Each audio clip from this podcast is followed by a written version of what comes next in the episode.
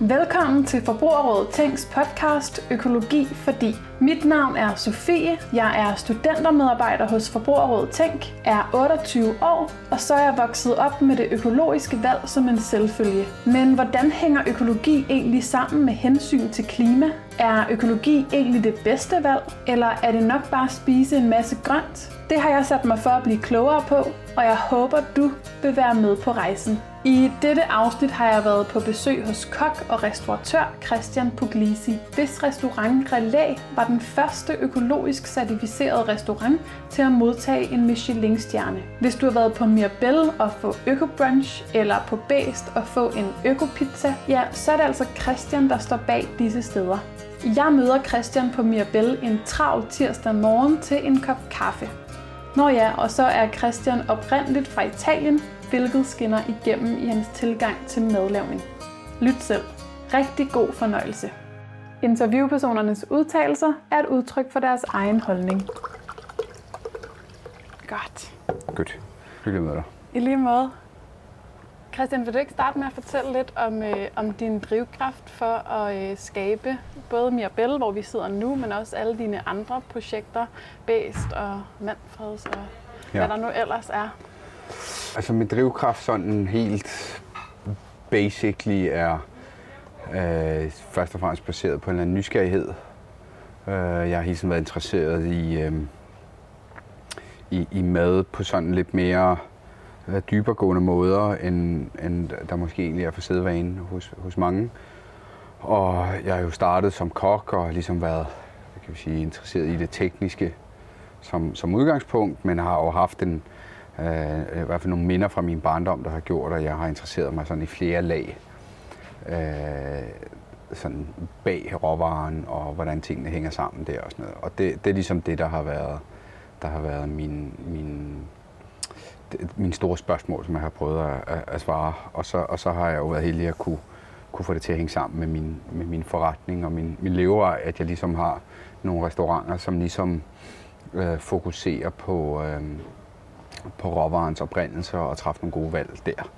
Øh, så det, det, det er ligesom det, der grundlæggende ligger, øh, ligger til bund for, for, for de her steder her. Ikke? Mm. Og, og hvorfor er det, at øh, råvarevalg eller råvarekvalitet er så vigtigt? Jamen altså, hvis man, hvis man, hvis man kigger tilbage øh, på, på gastronomien også bare historisk set, øh, så, så øh, var den ypperste gastronomi jo egentlig meget mindre manipuleret, end den er i dag. I dag er det jo virkelig blevet nogle kunstfærdige krumspring, man ligesom laver, hvis man vil være på toppen. Øh, og jeg tror egentlig også, at der er den generelle øh, mangel på forståelse for råvaren grundlæggende, der gør, at vi bliver så imponeret af ting, der ligger så fjern fra råvaren i dag, når man mm. går på højgastronomi. Øhm, og, og der må jeg bare sige, at jeg er med tiden blevet, selvom jeg engang troede, jeg var meget sådan fremad øh, scene, ikke, så, vil jeg, så, så er jeg egentlig blevet lidt mere traditionalist nu, hvor det her med at have, at have tingene øh, til at fremstå som, som det, de er, med de kvaliteter, der ligger bag, øh, det synes jeg bare er egentlig mere interessant, øh, og også viser en større respekt for de større sammenhænge.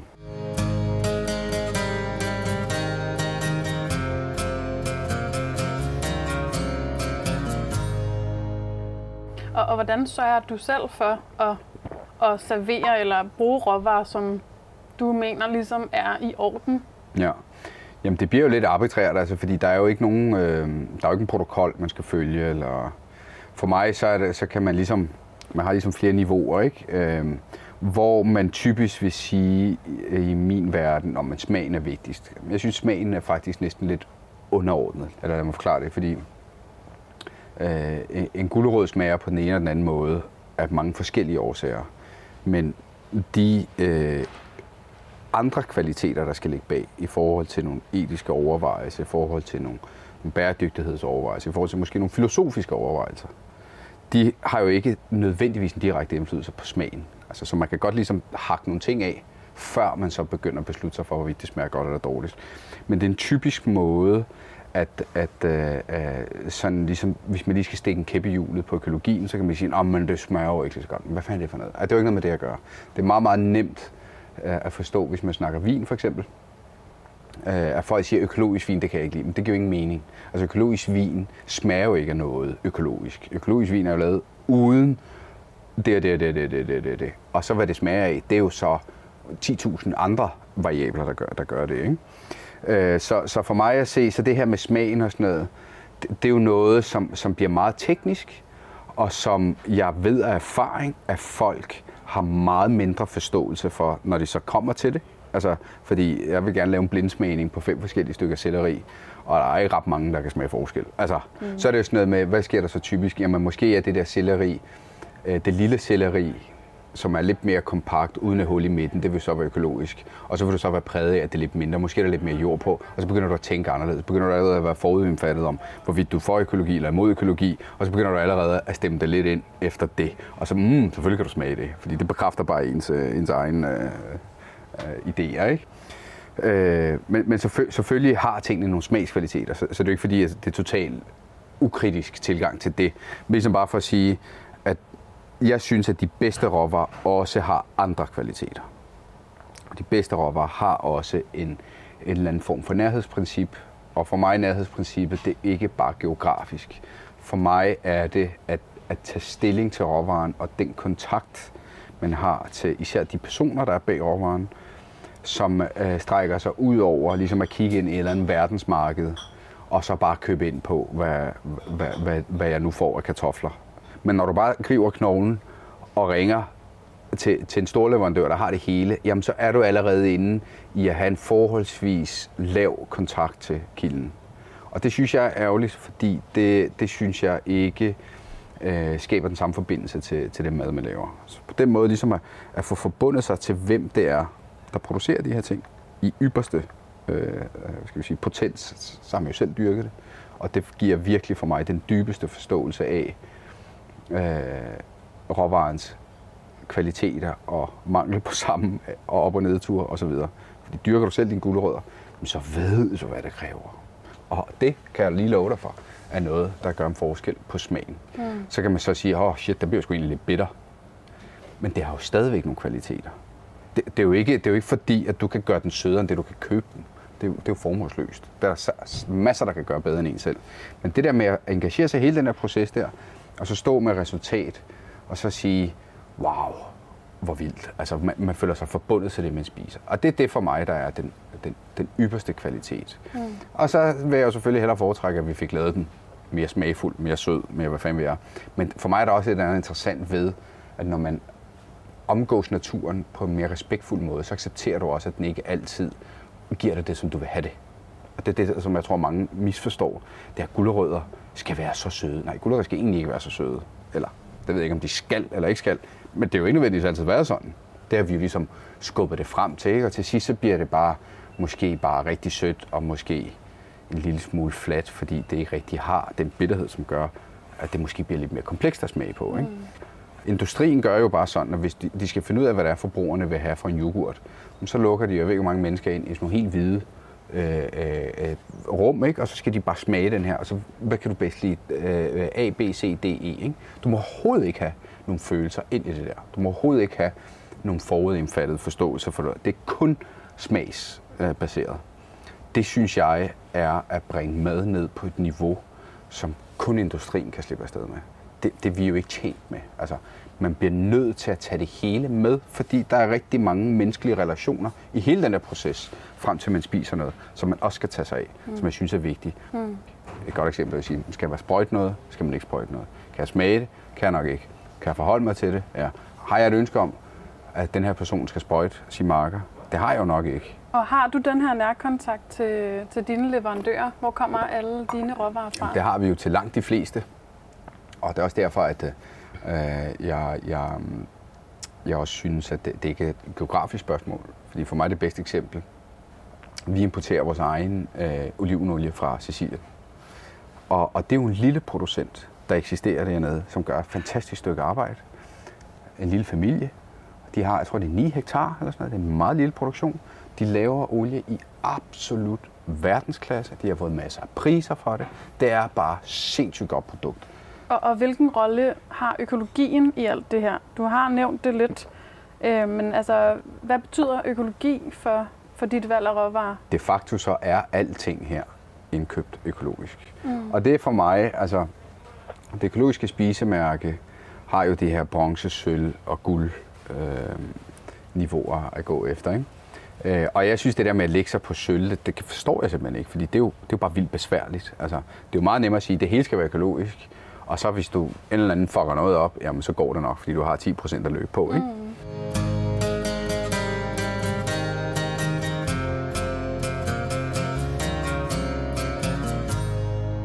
Den udvikling, som jeg drømmer om, det er jo øh, med mere diversitet og mindre jordbrug, der kan mere, ikke?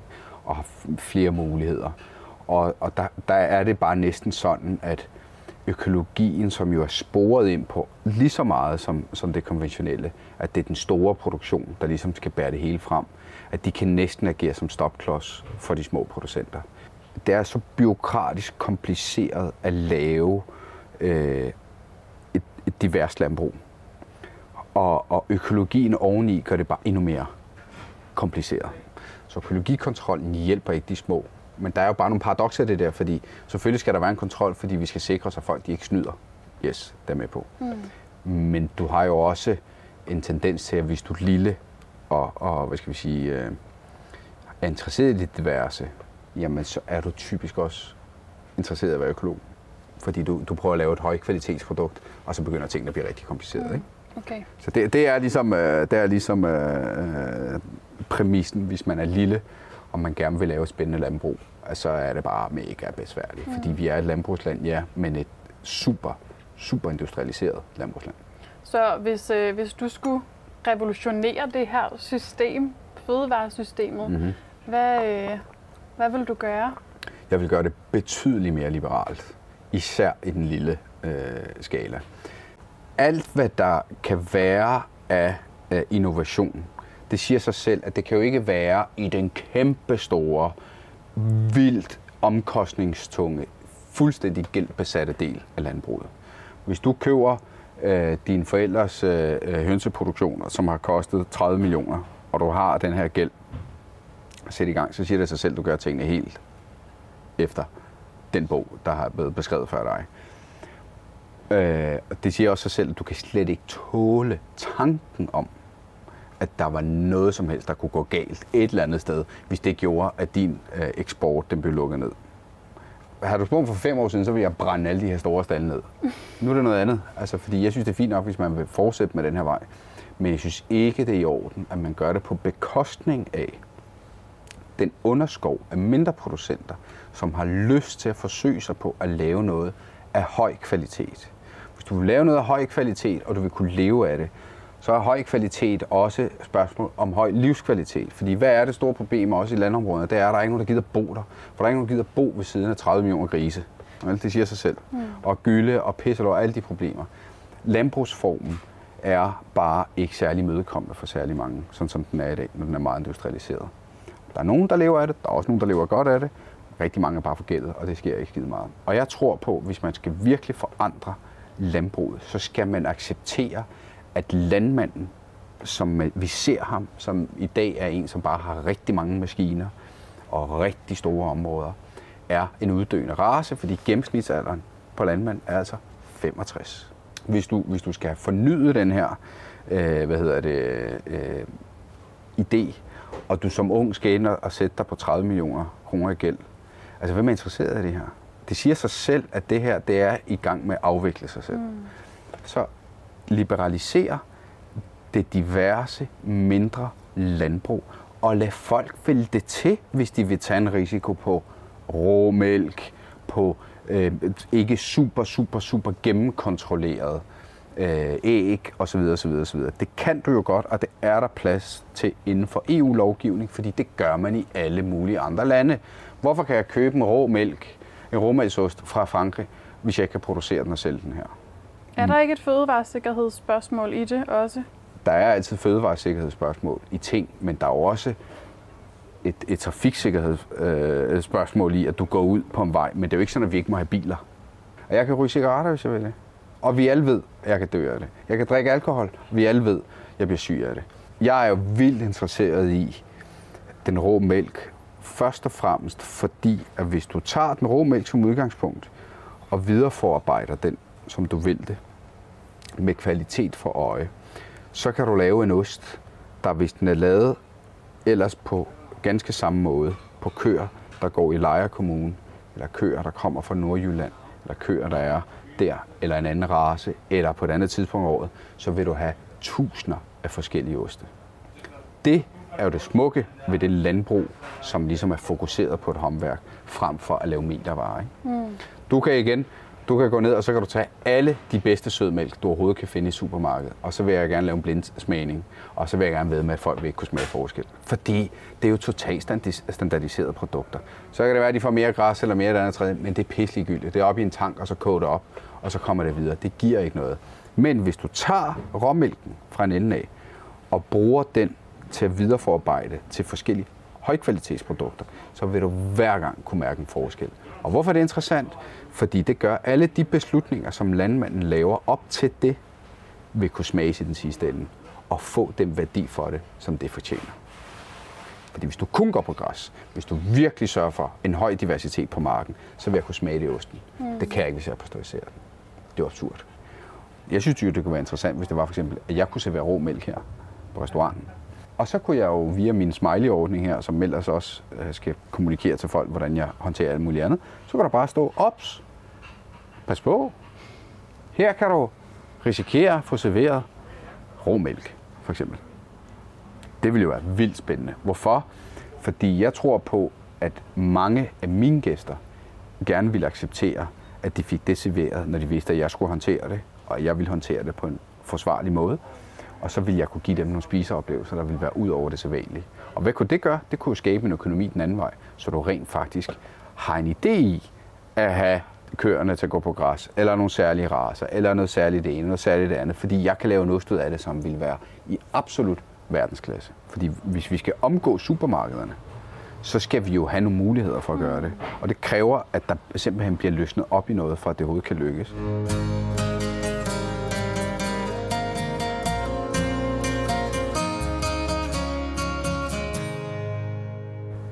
En lille tekst, jeg gerne vil læse for dig. Det er bare en lille bid, og så kan ja. du se, om du har øhm, noget, du vil sige til det. Ja. Jeg har interviewet Lone Vitus, og hun har jo skrevet ja. den her bog, Det man spiser af man selv. Ja. Og der har du skrevet forord. Og du skriver i dit forord, på trods af, at jeg i flere år brugte al min vågne tid på at lave mad, studere gastronomien og hakke løs på løg og champignon i et væk, så var jeg slet ikke bevidst om, hvor stor en indflydelse den mad, vi spiser, har på den verden, vi lever i. Det siger noget om, hvor stor en opgave der ligger i at få gjort alle i Danmark opmærksomme på, ikke kun hvad mad gør, men også hvad mad kan. Hvad, ja. hvad mener du sådan med, med det? Jamen det er det her med igen at tage stilling og, og engagere sig i det. Altså jeg, jeg synes det er problematisk, at man, altså alting peger hen imod, at især den unge generations øh, hvad kan sige, reaktion på de klimaudfordringer, vi har, som, som i min verden og fra, mi, fra mit perspektiv typisk er forårsaget af en virkelig voldsom industrialisering af den måde, vi, vi frembringer vores fødevarer på, at reaktionen så bliver egentlig mere det samme. Fordi den veganske vej, som typisk er det, som, som, som lader til at, at, at være løsningen for mange, den indebærer jo en endnu større industrialisering af det mad, vi spiser. Og det er noget, jeg har diskuteret mange gange med, med mange, der er både vegetar og veganer osv. Og jeg synes ikke, det kalder på diversitet at, at se øh, øh, råvarer som noget, der bliver produceret på en fabrik. Om det er kødbaseret eller plantebaseret, det er for mig det samme, hvis det, hvis det er så industrialiseret, som det er. Og, og jeg tror, at vi er meget fremmedgjorte over for, øh, hvor vores mad kommer fra, og den måde, det spiller ind på alting. På naturen, på filosofi, på liv øh, og død osv. Og der, der ligger så meget spændende i det. Og når vi bare har en forventning om, at, at det er markedet, der ligesom skal fikse det her, at det er øh, øh, supermarkedshylderne, der skal hjælpe os igennem det her, så vil det blive med nogle løsninger, som, som holder os i den her fremmedgjorte forståelse, eller mangel på forståelse. Ikke? Så, så det med, hvad mad kan, det er jo noget, man oplever og opdager, hvis man går ind i det, hvis man er med til det. Så det er jo meget fascineret af jagt for eksempel, og det gør jeg, fordi jeg engagerer mig i naturen på en måde, som jeg overhovedet ikke kan gøre lige så meget ved, ved at være passiv deltagende i det. Det der med at slå dyr ihjel, det er en vanvittig oplevelse. Men har kæft for har det også bare haft et stort bidrag til, hvad det er, jeg spiser, hvordan jeg spiser, og hvad jeg vælger ikke at spise. Fordi jeg skal have en forståelse for det. Ikke? Så, så det, jeg godt kunne tænke mig, og det, jeg, det, det jeg drømmer om, det er ligesom, at, at folk også accepterer, at, at, at det er mere komplekst end som så. Gør det plantebaseret, gør det ikke nødvendigvis til en, til en lykkelig øh, vej. Øh, i, for, for, ikke bare for en selv, men også for, for planeten. Fordi det, det, vi har brug for diversitet, og vi har brug for nogen, der kan, der kan skabe nogle løsninger, der giver mening. Det kræver også nogle husdyr, og det kræver også, at man, man udnytter dyrene på en måde, som man kan sige er etisk forsvarligt. Altså den her podcast er jo også målrettet øhm, unge mennesker, Ja. som øhm, måske lige er flyttet hjemmefra og egentlig gerne vil lave god, klimavenlig, økologisk måske mad på en SU. Øhm, hvad er sådan dine bedste lifehacks til at lave gourmetmad på SU? Altså, øh, øh, jeg synes, man skal, man skal lade være med at tænke, tænke så meget gourmetmad. Altså, gourmetmad er en, en, en, en skidt øh, øh, forstå... Altså, vi har en forkert forståelse af det der.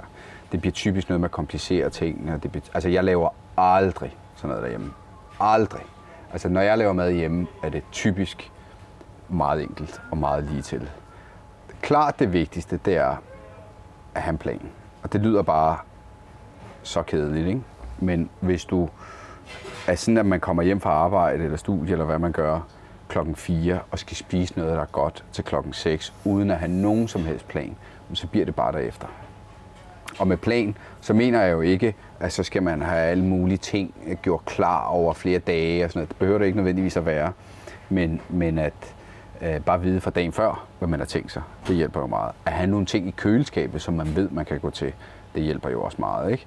Så, så for, på den måde ligesom at gribe tingene an, øh, og med lidt af en plan, og så forstå også, at det synes jeg er en ting, der, der er meget interessant, når folk de sådan tænker, om jeg kan jo ikke finde ud af at lave mad, eller altså, det, det kræver, at man øver sig i det. Vi ved jo godt alle sammen, at når man, hvis, hvis, jeg, hvis jeg sætter mig en modsætning om, og nu skal, nu skal jeg lave mad selv, du ved, 3-4 gange om ugen eller sådan noget, ikke? så er det lidt, åh, det virker så uoverskueligt, ikke? Men, men hvis du nu, hvis du nu siger, at jeg skal kunne løbe 5 km på under 25 minutter, så ved vi jo godt, at altså, du starter jo ikke bare med at gøre det. Altså, der, der er jo alle mulige, der som skal sætte i gang, og man skal øve sig på det. Så ligesom bare stille og roligt arbejde sig ind mod, hvad er det, man godt kan lide, og hvordan er det, man kan, man kan, man kan lide at spise det. Og behøver det ikke at blive mere kompliceret. Og hvis man bare har sådan en, en 3-4 ting, som man godt kan lide at spise, så, så synes jeg egentlig også, at, at det er... Altså nogle gange, så kan, så kan vi godt have det med at, forvente nærmest for meget variation i det, man spiser. Mm. Altså, det, det er jo godt at spise varieret i forhold til sådan rent vitaminmæssigt og så videre, man får de, de rigtige næringsstoffer, ikke? Men, men, men det synes jeg altså også, det er okay at forstå, at, i hvert fald hvis man selv laver det, og man har ligesom nogle traver, som man ved, man kan gå til, og man ligesom kan få det eksekveret, og det kan gå lidt hurtigt, og det ikke behøver at tage meget mere end en halv eller halv time, måske tre kvarter eller sådan noget, ikke? Men igen, så er det slet, alt hvad der er over en halv time, det bliver meget kompliceret for mange, ikke? Men hvis man så lige lægger planen ind i det der, og så prøver ligesom at skyde den her halve time ind lidt forskellige steder i løbet af ens dag. Det er sådan, hvis man, hvis man for eksempel er øh, hjemme, øh, der rigtig mange har været i den her coronatid, ikke? For mig har det været en stor fornøjelse, fordi jeg har jo vidst, jeg har ligesom kunne sætte nogle ting over tidligt, og så bare lade det køre, og så når det er til at være spistid, så er det hele jo nærmest klar, ikke? Og det, det, det tror jeg, at det, der ligesom mangler, det er sådan, at, at folk er vant til at sige sådan, Nå, nu skal vi spise, hvad skal vi have? Nå, så bestiller man noget. Fordi hvordan skal du kunne nå det ellers på 20 minutter? Jeg har jo sådan, jeg siger jo derhjemme, jeg, jeg vil gerne våge, våge at påstå, at jeg kan lave bedre mad, end noget som helst, vi kan bestille udefra med det, på den tid, det tager at få det hjem. Mm. Det ved jeg bare. Men det er jo fordi, jeg har jo i 20 år professionelt lavet mad. Men alligevel, så kan vi så sige, mange, mange af de evner, jeg har samlet ind, er måske ikke nødvendigvis det, jeg bruger på den der halve time, jeg laver mad. Altså, det er, jo, det er jo nogen, som jeg har brugt hjemme, hvor jeg ved, hvad jeg ligesom kan lide. Ikke? Så det der med at bare have få ting, go-to øh, øh, retter eller opskrifter, eller hvad fanden man vil. Uden så meget opskrift. Mere bare sådan svinge lidt rundt på en pande, og så, så har man noget mad. Ikke? Så det er også noget med at eksperimentere lidt. Og... Ja, og så tur, så tur mad ikke altid skal smage pænt. Jeg, har- jeg har lavet mange ting, hvor jeg sådan, jeg kan huske på et tidspunkt, så var jeg hjemme, hvor jeg sådan, hvor jeg måtte sende et billede til min kæreste, fordi det så simpelthen helt forfærdeligt ud, hvad der var, jeg havde lavet. Og det sådan var det bare. Altså, det var noget, fordi der var noget med nogle nudler, og, der var, og så var der noget pølse, og det, det så forfærdeligt ud, ikke? Men ved du smagte godt. Ja, det smagte okay, altså. Og det er sådan, også nogle gange, så er det sådan, man skal stille krav til det, man spiser, men, men, men prøv lige at stille kravene over på en selv, ikke? Altså, stille krav til, at man faktisk forsøger sig på det, og så hvis resultatet er sådan lidt varieret, så er det fint nok, så er man blevet klogere på, hvad man kan lide at spise, ikke? Hvor i stedet for, hvis man forholder sig passivt til det, bestiller noget takeaway, og jeg kan ikke lide det her, jeg kan ikke lide det her, så igen, så er man bare totalt ikke engageret i det, man spiser. Altså, så er man bare på modtagerenden. Og hver gang man er på modtagerenden, det gælder også, når man går ud og spiser på restauranten, så, så får du bare ikke den fulde oplevelse. Altså, man, man bliver nødt til at være en lille smule afsender også på det. Kan du ikke bare lige sådan, øh, give os en, en ret, som man kunne lave på øh, sådan maks en halv time? Hvad kunne det være? Altså, hvis, hvis man har, for mig at se, hvis man har æg i øh, køleskabet, så kan man jo spise anytime. Så har man jo mad nok, ikke? Så for mig at se, jeg kan lave stort set alting med spejlæg ovenpå, så er jeg sikker. Jeg går meget op i at få proteiner nok, ikke? Så er æg altså noget, der, der virkelig kan, kan hjælpe en på vej, ikke? Og øh, jeg vil våge at påstå, at du kan tage samtlige typer kål, halvere dem, hvis det er nogen, der er hele, eller dele dem op, hvis det for eksempel er grønkål, på en pande. Det gør tit det her. Pande, medium varme, lidt olie på, og så låg på, og så bare lade det stå. Sådan, så det brænder lidt på den ene side, og mørner for resten. Så tager man det af panden. Hvis der nu er grønkål, så kan jeg tilsætte måske hakket hvidløg, eller whatever, og lige drysse over. Så tager jeg det af panden, og så kan jeg stege mig to spejlæg, og så har jeg faktisk spist. Fordi jeg får både noget, der er grønt, jeg får noget konsistens, og så får jeg mine proteiner. Ikke? Mm. Og så øh, øh, øh, en, en lille vinkel på det der, som er, jeg tror er rigtig vigtigt, og som mange glemmer, som bare er så basic, det er, der skal være salt nok i maden. Det skal der bare være. Og der skal man lade være med at tænke sundhed og sådan noget, fordi før du når derhen, så i det mad, man selv laver, så, så, kan, man, så kan man altså nå langt. Ikke? Og så skal der være syre i maden. Lær at bruge citronsaft eller eddike i stort set alt. Så er det betydeligt bedre. Gode råd lige der. Yes. Ja.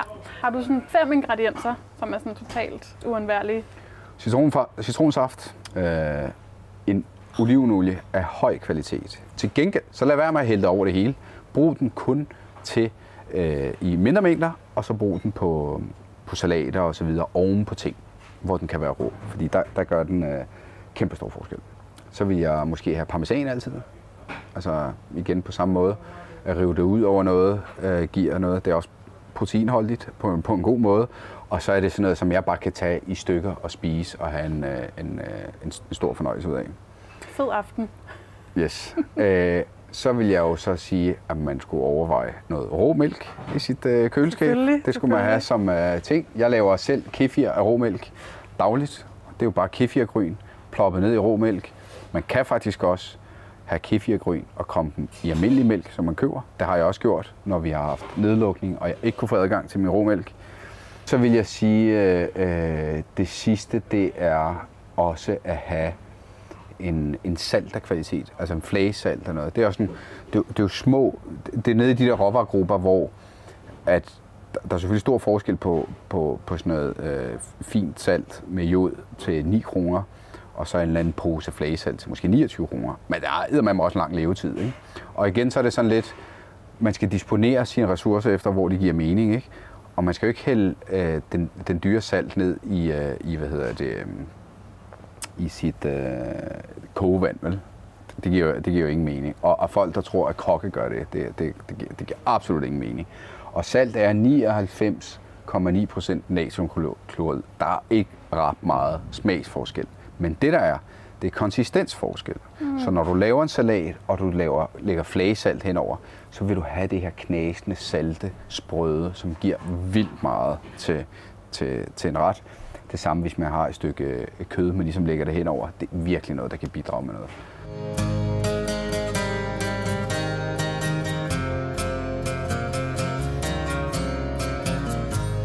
Hvad er dit livret?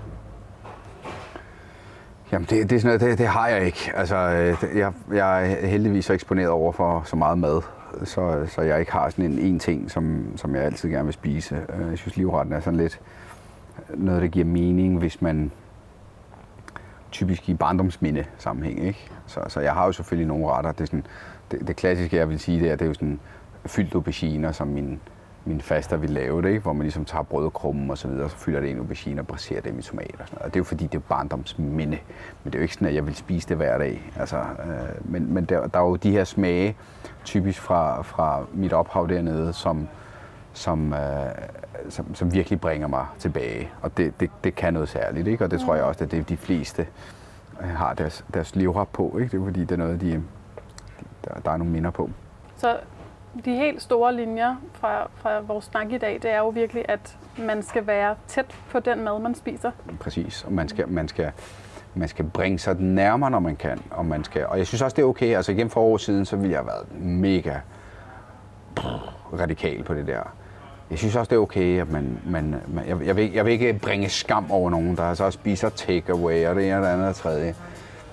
Men, men for helvede, hvis man, hvis man bare kan prøve at øge en lille smule af den tid, som man bruger i løbet af sin uge, på at forstå, hvad man spiser, og bruge energi på at gøre det til bedre måltid, øh, det man får, så, så, så tror jeg, at man på den måde gør det øh, verden til et bedre sted.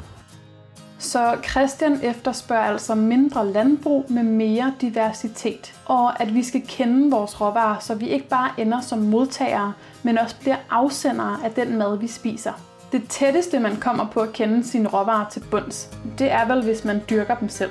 Derfor vil jeg til næste gang tale med en økologisk landmand, som har et lille landbrug med en høj grad af diversitet. Præcis som Christian efterspørger. Tak fordi du lyttede med, og på genhør.